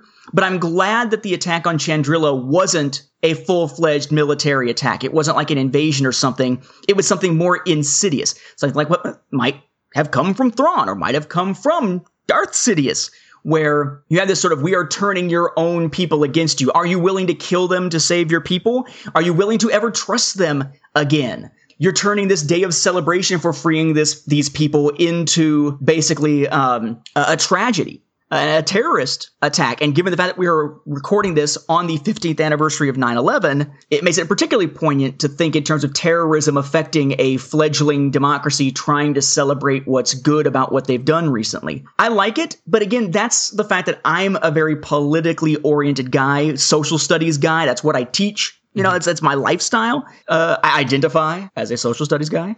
um, so that said, I wonder if this would have worked as well for most readers. Like, this is the second time we've gotten a book from Wendig in this era where there really isn't a massive space battle climax kind of thing. Because presumably that's going to be coming with the Battle of Jakku. Yeah. Um, I think the fact that it turned out to be this assassination plot kind of thing worked great. But do you think it it was as well received broadly? Like, were people expecting there to be some bigger, more bombastic space battle or something, and that that was kind of a letdown? I could see how some might think that way, but I, I didn't hear anything like that. No, I, I think the first aftermath had our expectations so low that that that there was nowhere to go but up. You know, I mean, I, I did kind of wonder if the assassination attempt was the injury Mon Mothma had suffered, but then then again, that'd be what 24 years of her suffering from a blaster wound. That doesn't Mhm. make sense, which gets me to that angle of, you know, some of these things line up until we put the years in between the stories into perspective. And it's kind of like, wow, somebody had really thought this stuff together. And then somebody assigned dates to things. You know, like Rey being on Jakku makes sense, except for when we throw the date in here and then we find out that so and so is way older. So that won't, that won't work now. And I'm just kind of like, wow, things line up until I put them in the dates. And now I'm like, well, this doesn't line up. Like this would have lined up if this would have been like maybe five years before Bloodline. And you know, oh hey, there, there's how Mon Mothma got injured. That's why she's not in the background anymore. But that's not the case. So I'm like, okay, there's there's still more to come. That, that's where I get with that puzzle picture feeling. You know, like I feel like there's there's things out there that need to be down here for me to see what's going on with the future of the Empire. And it's interesting the way that they handle Gallius Rax when it comes to the future of the Empire because he's forming this shadow council kind of thing that's going on. And this idea of, you know, we're going to have this group of advisors to help run things, and it includes people within the Navy, within the Army, but also a propagandist, which is kind of interesting. Um, someone to sort of c- craft their message to the galaxy. Narrative. Exactly, creating their own narrative, uh, uh, trying to basically say that you know the Empire uh, was the good thing. Look at all the chaos from the New Republic. You know, we're coming to save you from them, kind of There's thing. a great line where he's like, "That's it. We're the rebellion. We're the underdogs." At which point you can you can think slow Sloane is just sitting there like, are you kidding me? Really? But the fact that he's doing this and he's manipulating the situation such that as he is sort of putting Rae on the outs, Sloane on the outs a little bit, because I don't want to get the Rays confused, R A E versus R E Y. That he, as he's kind of pushing her kind of off to the side and manipulating her, he also puts himself in that position of saying, basically, um, you guys need my guidance. I need to basically be the emperor, but don't worry, I can just act from behind the scenes. It's cool. And so on and so on. It's sort of this sort of, I'm going to reshape things. And you wonder how much of that was within the emperor's plan before he died, because he refers to like this contingency. He's enacting something, and that is something that I believe is also referenced uh, by Grand Admiral Rand. Tashu also mentions it when the guard comes to him. They they Mhm. mention that Rax has a plan. He's like, the plan of the Palpatine. Like, he, like there's something going on with that guy in the dark side too. That I'm like, what the hell is going on here? Yeah, there's there's something going on with it. So it's nice to see that manipulation, but I think it's interesting that at least to me, with, Sloane, we keep thinking, I think, that this is someone who has what she thinks of as the best of intentions based on what her belief is in the right form of government and the right amount of centralized control. Kind of like the centrists eventually in Bloodline. And she's doing what she feels is right and honorable for that. And she actually doesn't like some of the things that Rax is doing. She even looks at the assassination attempt and the infiltration there as a, and a cowardly, dishonorable way to do it. So for Sloane, it's like she's a she may be a good person possibly, but she's on the wrong side. Whereas with Rax, with all of his manipulations and uh, compartmentalizing information, getting the aid to Sloane, basically into bed and manipulating her into spying on Sloane and working against her and all of that, that this is a guy who is demonstrably already the bad guy. And I don't know about because a part of me says this book and this era needs a defined bad guy so that it's the New Republic good guys versus the Imperial baddies. Mm-hmm. But it was much more interesting to me when it was two different forms of government with different political ideals clashing and which one's going to come out on top. Good people on both sides with very different views, of, or at least honorable people on both sides with very different views of what should be. And yes, our heroes need to come out on top, but there can be some interesting back and forth and questionable moments in between. Whereas now with Rax being more demonstrably the bad guy, I think a lot of that political and idealistic ambiguity is gone. And it makes for a more straightforward story in this era, but politically a less interesting one from that angle. Unless we're going to see Sloane really sort of not just trying to expose Rax, but Sloane maybe sort of jockeying for control of the Empire, and it becomes his way of looking at things versus hers. As opposed to theirs versus the New Republic. Yeah, another thing, you know, that, that gets me, you were talking about how Leia, you know, being dismissed the way she is for 24 years has got to be a place that's got to be rough for her. The other side is when everybody comes to her aid. There was something that I, I thought was really interesting. Uh, Ackbar shows up, uh, the Vanitat's down, and we're receiving a full surrender from the crew of the neutralizer. Well done, Admiral, and thanks for coming when I called. Leia called after him after she called Wedge. It was a gamble, of course. Ackbar couldn't stop her, but he came. And because of that, she knows this will cost him. It will cost her too, and Wedge as well, as it should. This happened outside politics. No vote made this happen. Nobody sanctioned putting these ships and these people at risk. Even Ackbar worked with a skeleton crew on board his own ship, and Wedge, calling on a stable of forgotten pilots, many thought to be already out to pasture, won't pass easy muster with Mon Mothma.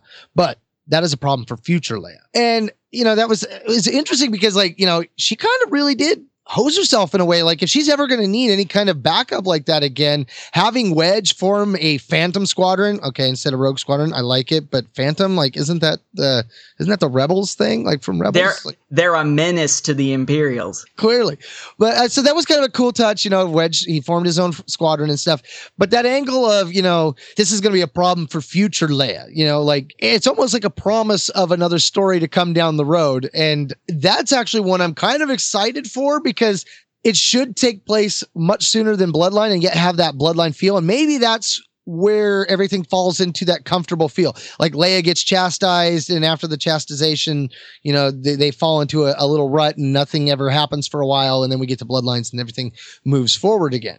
I don't know, but you know, you had mentioned too that Han was was one of the characters that really was done right.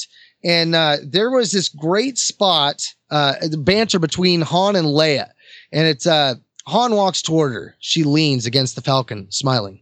Your worshipfulness, he yells, seeing her. Hello, scoundrel, she calls back in return. Making me walk the whole hangar, huh? I like watching you walk. You okay? he asks. I am now. I'm very angry at you, she says. Hey, I'm angry with you, making me rescue you like this.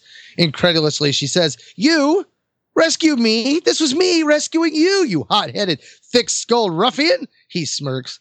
I love you. She rolls her eyes. Just kiss me already, you dolt. And I, yeah, th- uh, to me that that felt very much them bantering inside the Falcon. Uh, I, I got a kick out of that. That was one of those great moments between them. I I, I like it when the dialogue works, and there were a lot of moments where the dialogue worked. This is one of the ones where it worked between the big three, but for the most part, again, it was it was like you know having uh, uh, snaps and Sinjir bantering back and forth, having Jom going at Jas, and and you know them all talking to each other. There were some really great lines in the dialogue that that I appreciated. So relating to Leia in this case that you mentioned there, I think that this is kind of classic Leia in a sense. I mean, she's asking forgiveness basically rather than permission. But you think back to, you know, when she was in the rebellion, many times she would take it upon herself to do something if told not to. I mean, that's kind of where the Princess Leia comic came in, though the less references to that comic, the better. That's not Leia. Um, but in a sense, this is sort of presaging the resistance, right? Because at the end of Bloodline, when she's ready to go out to the First Order and the New Republic isn't, what is she doing? Calling upon old allies who are willing to back her up regardless of what the official line is, and she'll just deal with the political consequences if need be later.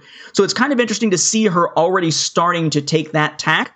And it makes me wonder how often she will wind up doing that in the intervening years between the two books, in those decades between the two. Uh, Leia and Han, their interaction is great, very human. They seem to very well understand each other. Like she understands his need to do this for Chewie. She's it seems like she's willing to let him even stay on Kashyyyk when she's ready to go back to Chandrila, but he's like, no, you know, I'm coming back with you and is willing to say goodbye to Chewbacca for that temporarily. That banter that they have almost made me feel like they were like, hey, I love you. On the way home, let's make another baby that we can send to Luke and never see. Um, kind of thing. Uh, but I think in general, what you're getting at is, I mean, this was a very witty book. Even the narrator makes jokes, right? This was a wittily written book.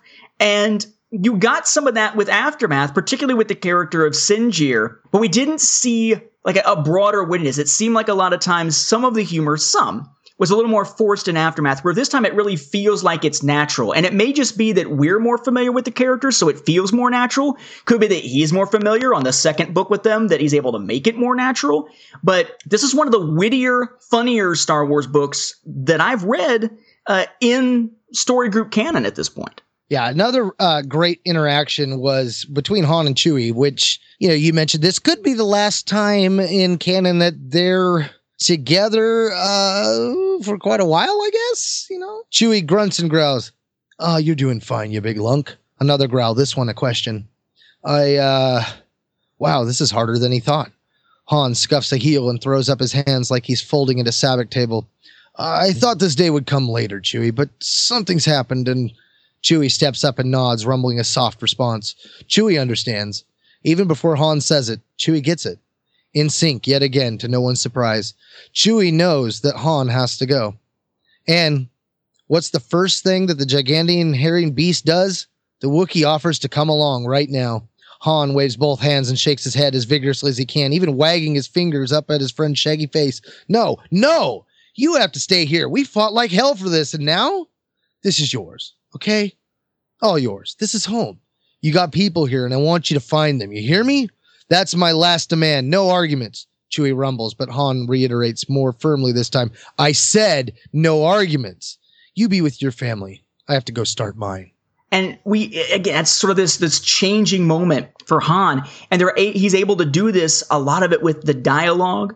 He's able to do a lot of this with the conversations that they're having. It's less about telling us what change someone's going through and more showing us, which is good because a lot of times when it's an internal thing, a writer will tend to handle it within narration or thoughts of the character rather than just having us infer it from the conversations and the interactions that they have. Uh, my favorite of this, probably in that same vein, is is one of the instances for Sinjir because Sinjir by the end he's really kind of getting to that back to that you know what? After all that's happened i think maybe i am in some way the man that i used to be that i was trying to get away from that at least is a useful side of things. So he goes in to actually see the guardsman uh, wyndham traducier or traducier or whatever and uh, he basically has gone in and he's going to kill this guy uh, for what has just happened, for betraying the New Republic, for helping set things up for Brentin and uh, the betrayal of the Ashmead's Lock prisoners and turning on the New Republic and going after Crassus and Shale, who were captured back in the previous book, who are now were in custody and are now gone because he killed them, etc. and so on.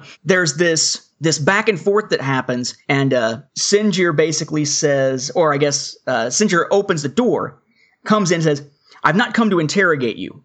Oh, really? And this is the guardsman talking. The New Republic didn't send you? They did not. I did not work for them. I paid the guard to let me in here. Interrogating you would do no one any good at this point. You've already given up what information you have. As I understand it, the New Republic Security Bureau did find your secret second apartment, and that tells quite a story. They know that you distributed the weapons for the assassination. They know that you planted the transponder on top of the Hanna City Opera House, and that the transponder rebroadcast a scrambled Imperial signal to little inorganic biochips, undetectable slivers embedded in the brainstem of each of the Ashmead's Lock prisoners. They know it was you who killed Jylia Shale and Arsin Crassus, and also that you helped Yupe Tashu escape. I'd ask you why, but I don't care. I don't care about any of this. Then why come at all? Why have you brought me to this room? Don't you want to hear my reasons? Don't you want to hear how I believe the New Republic is a hobbling, crippled thing at the outset? How the Republic will allow chaos to take hold in the vacuum of control? How. Shh. You stupid little man. Let me tell you my reasons for being here.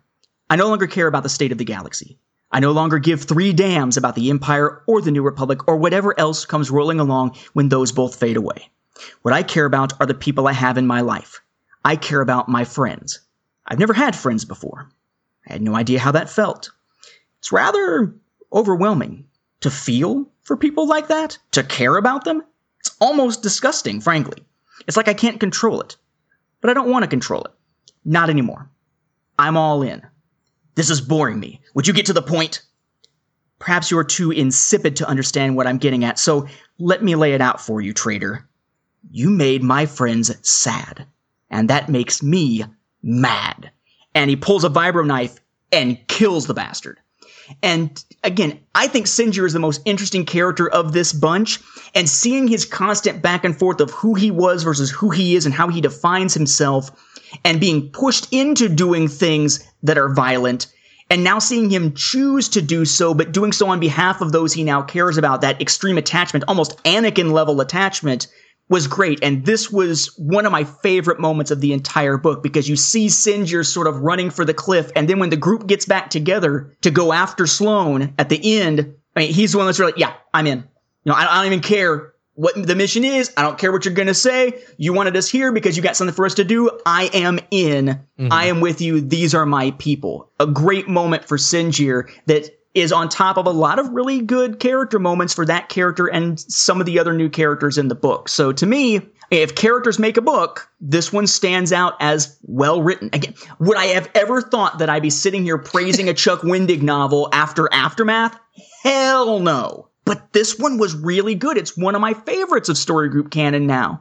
It's a testament to how well these characters work, particularly in terms of their development in this book. Well, one of the things that I found interesting was the guy that Sinjir kills.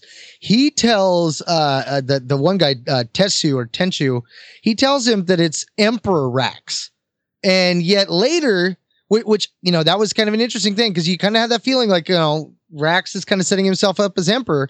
And then it was uh, about page 412. Are you claiming the mantle of emperor? Borum asks. Rax, hmm. I think not. I'm not worthy. Grand Admiral, then? No, I'm far too humble for such mighty titles. As I am the adviser to this group, and to the Empire at large, I shall take for myself the title of Counselor to the Empire, serving as an interstitial leader only until Grand Admiral Sloane returns to us. Oh, this is unprecedented, Borum blusters. Of course, the old man would be the one to protest. Age brings stubbornness. Age diminishes vision. Counselor is not a title in our records, and it leaves us ineffectively leaderless. Our record must evolve, much as the Empire must evolve, Rax says sharply. Too sharply, he fears. He must maintain the illusion. He must lead his men to the conclusion he seeks, not the conclusion they want or expect. Again, I expect this to be a temporary title. Borum again. As temporary as the Emperor's title when he ceased to be Chancellor of a lost republic? At that, Rax smirks. Perhaps. And why Jakku? The general is pressing his luck. Jakku is a wasteland. It has no strategic value to us, no resources, no population to enslave. It has. It will be our proving ground, Rax says.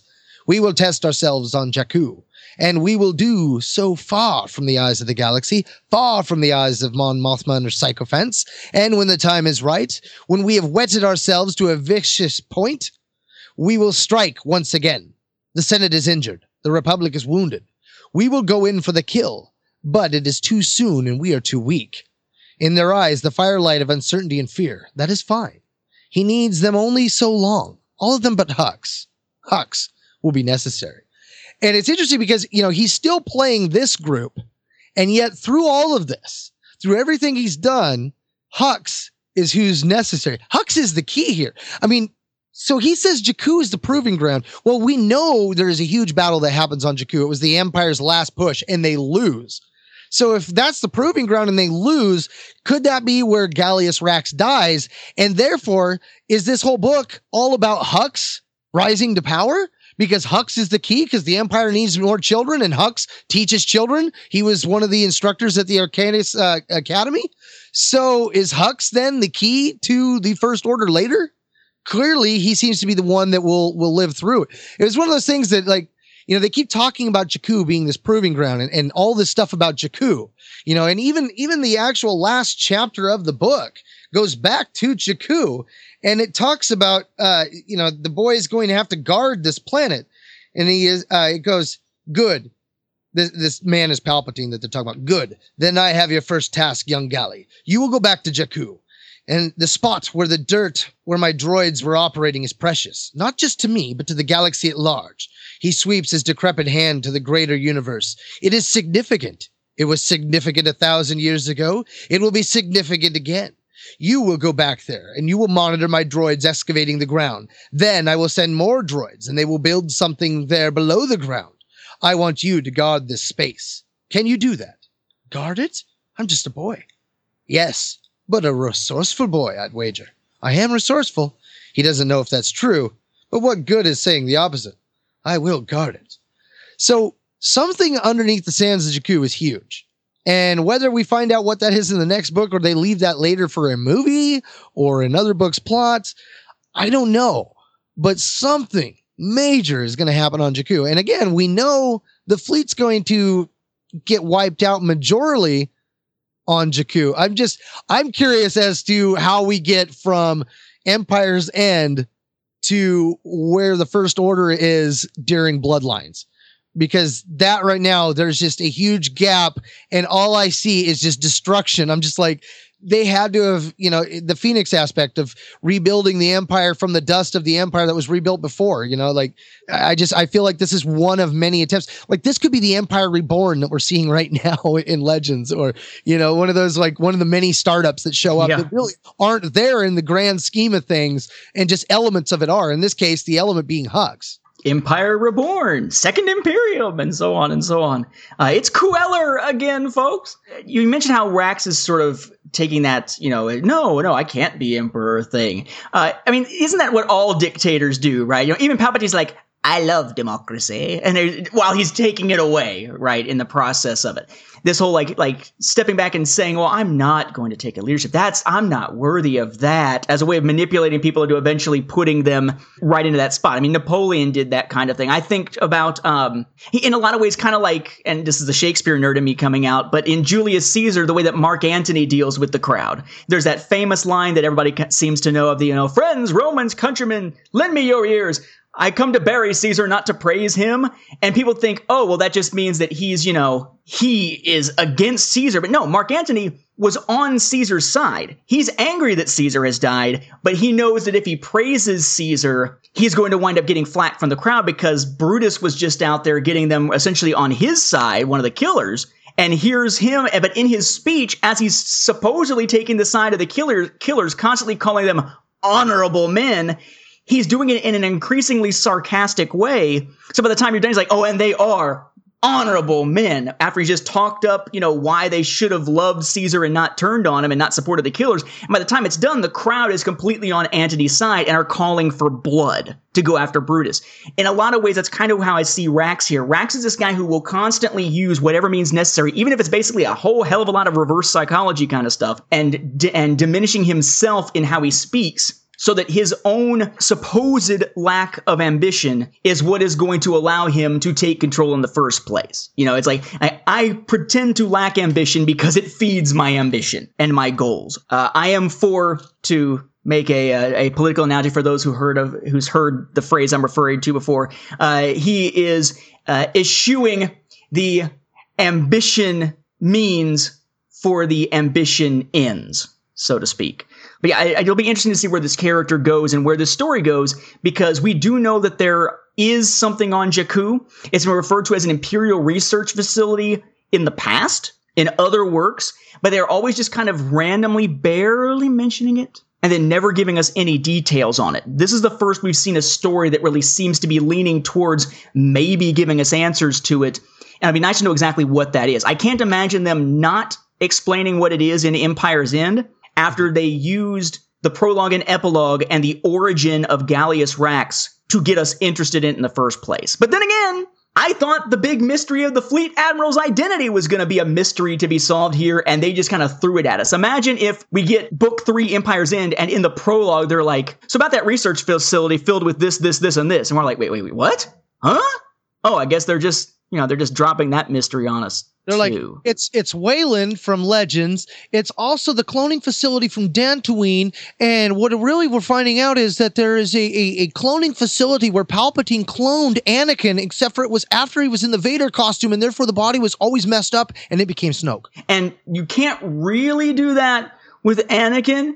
Uh, because they they try to get to Snoke, we had to do all these multiple clones, and every time you make a clone, you have to add a vowel. So Snoke's real name is Anakin Skywalker.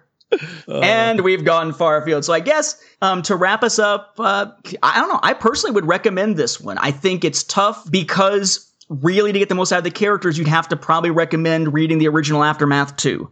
But if we're just looking at this book on its merits, I would recommend it because I really enjoyed it, enjoyed the characters. I now actually do want to see more of these characters, especially Sinjir, whereas I was a little ambivalent about what to expect and how much I actually wanted to see the characters back or not after reading Aftermath. For those of you who were put off by Aftermath, as I was, as mm-hmm. I think Mark was, Yep. um, this has sort of redeemed the Aftermath name, at least for this trilogy. It now remains to be seen whether the third book is going to live up to Life Debt or drop back down to the level of Aftermath. The pressure's on for Wendig. No, you're right. The pressure is on. Uh, this book has set the trilogy in a place where it can be redeemed. Because yeah, the first book was a hard read and a hard sell for me as a Star Wars fan. This book, I, I'm I'm of the opinion I would say yeah, go ahead, skip the first one, jump right into this. I think you're going to enjoy it. I did enjoy it. I I liked the character interactions. I like the setup. I'm really excited where the next book's going to come, uh, where it's going to go from there.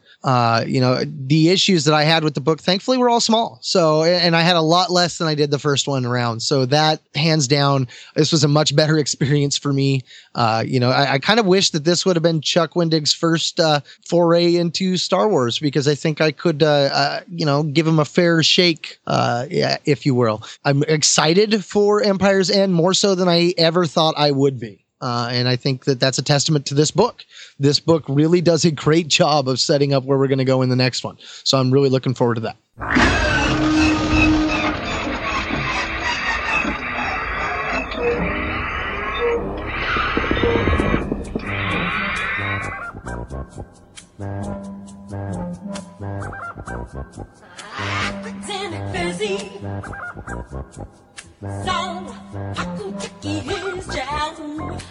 Now, that about wraps up this episode of Star Wars Beyond the Films. We'd like to thank you once again for hanging around with us as we ponder on sharing our fandom. Remember, you can always listen to our episodes streaming online on the Star Wars Report website, Second Airborne Division of Podcasts at www.starwarsreport.com. Episodes are also available on Stitcher and on iTunes, which we encourage you to leave us a review while you're at it, a positive one preferably. You can also find links to our episodes on both our Twitter and our Facebook pages at SW Beyond Films, or just type in Star Wars Beyond the Films in the search bar.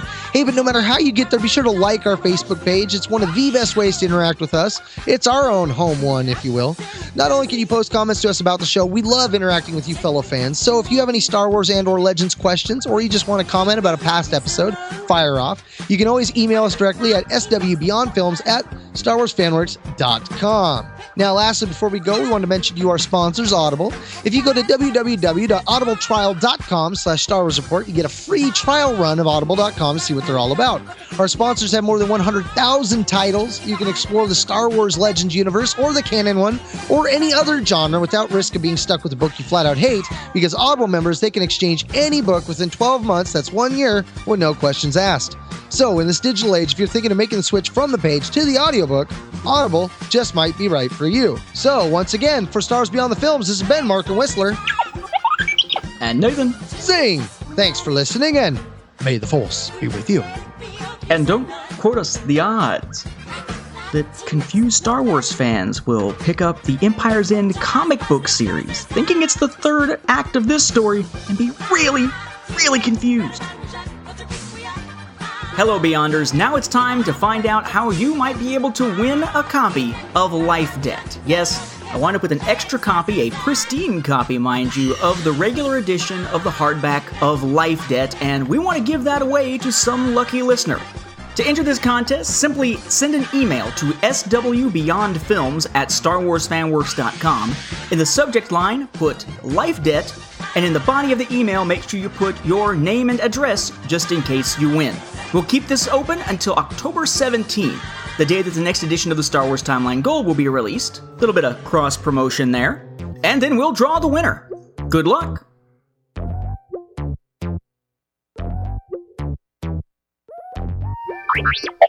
Get into the spoiler section, we'll hit those three elephants or banthas in the room from Aftermath and do them sort of in relation to this and see if it has changed or to, to what extent it's changed. Did you just hear the cat going thunkety thunk through? Did. I thought he was trying to snipe you or something. Ah, psycho crap. I don't know why there's. Is this the new cat or is this the This old- the new cat, and I don't know why they put cocaine inside wet cat food. I don't know. Anyway, so let me say it again. Uh, it, it gets sort of deferred. Ah. Chuck Wendig t- sends. Mm. Don't you want to hear how I believe the New Republic is hobbling? Cri- I no longer. I keep fucking this up. I think I'm getting a migraine. Is what's happening. Uh oh. I no longer. Ah, God damn it!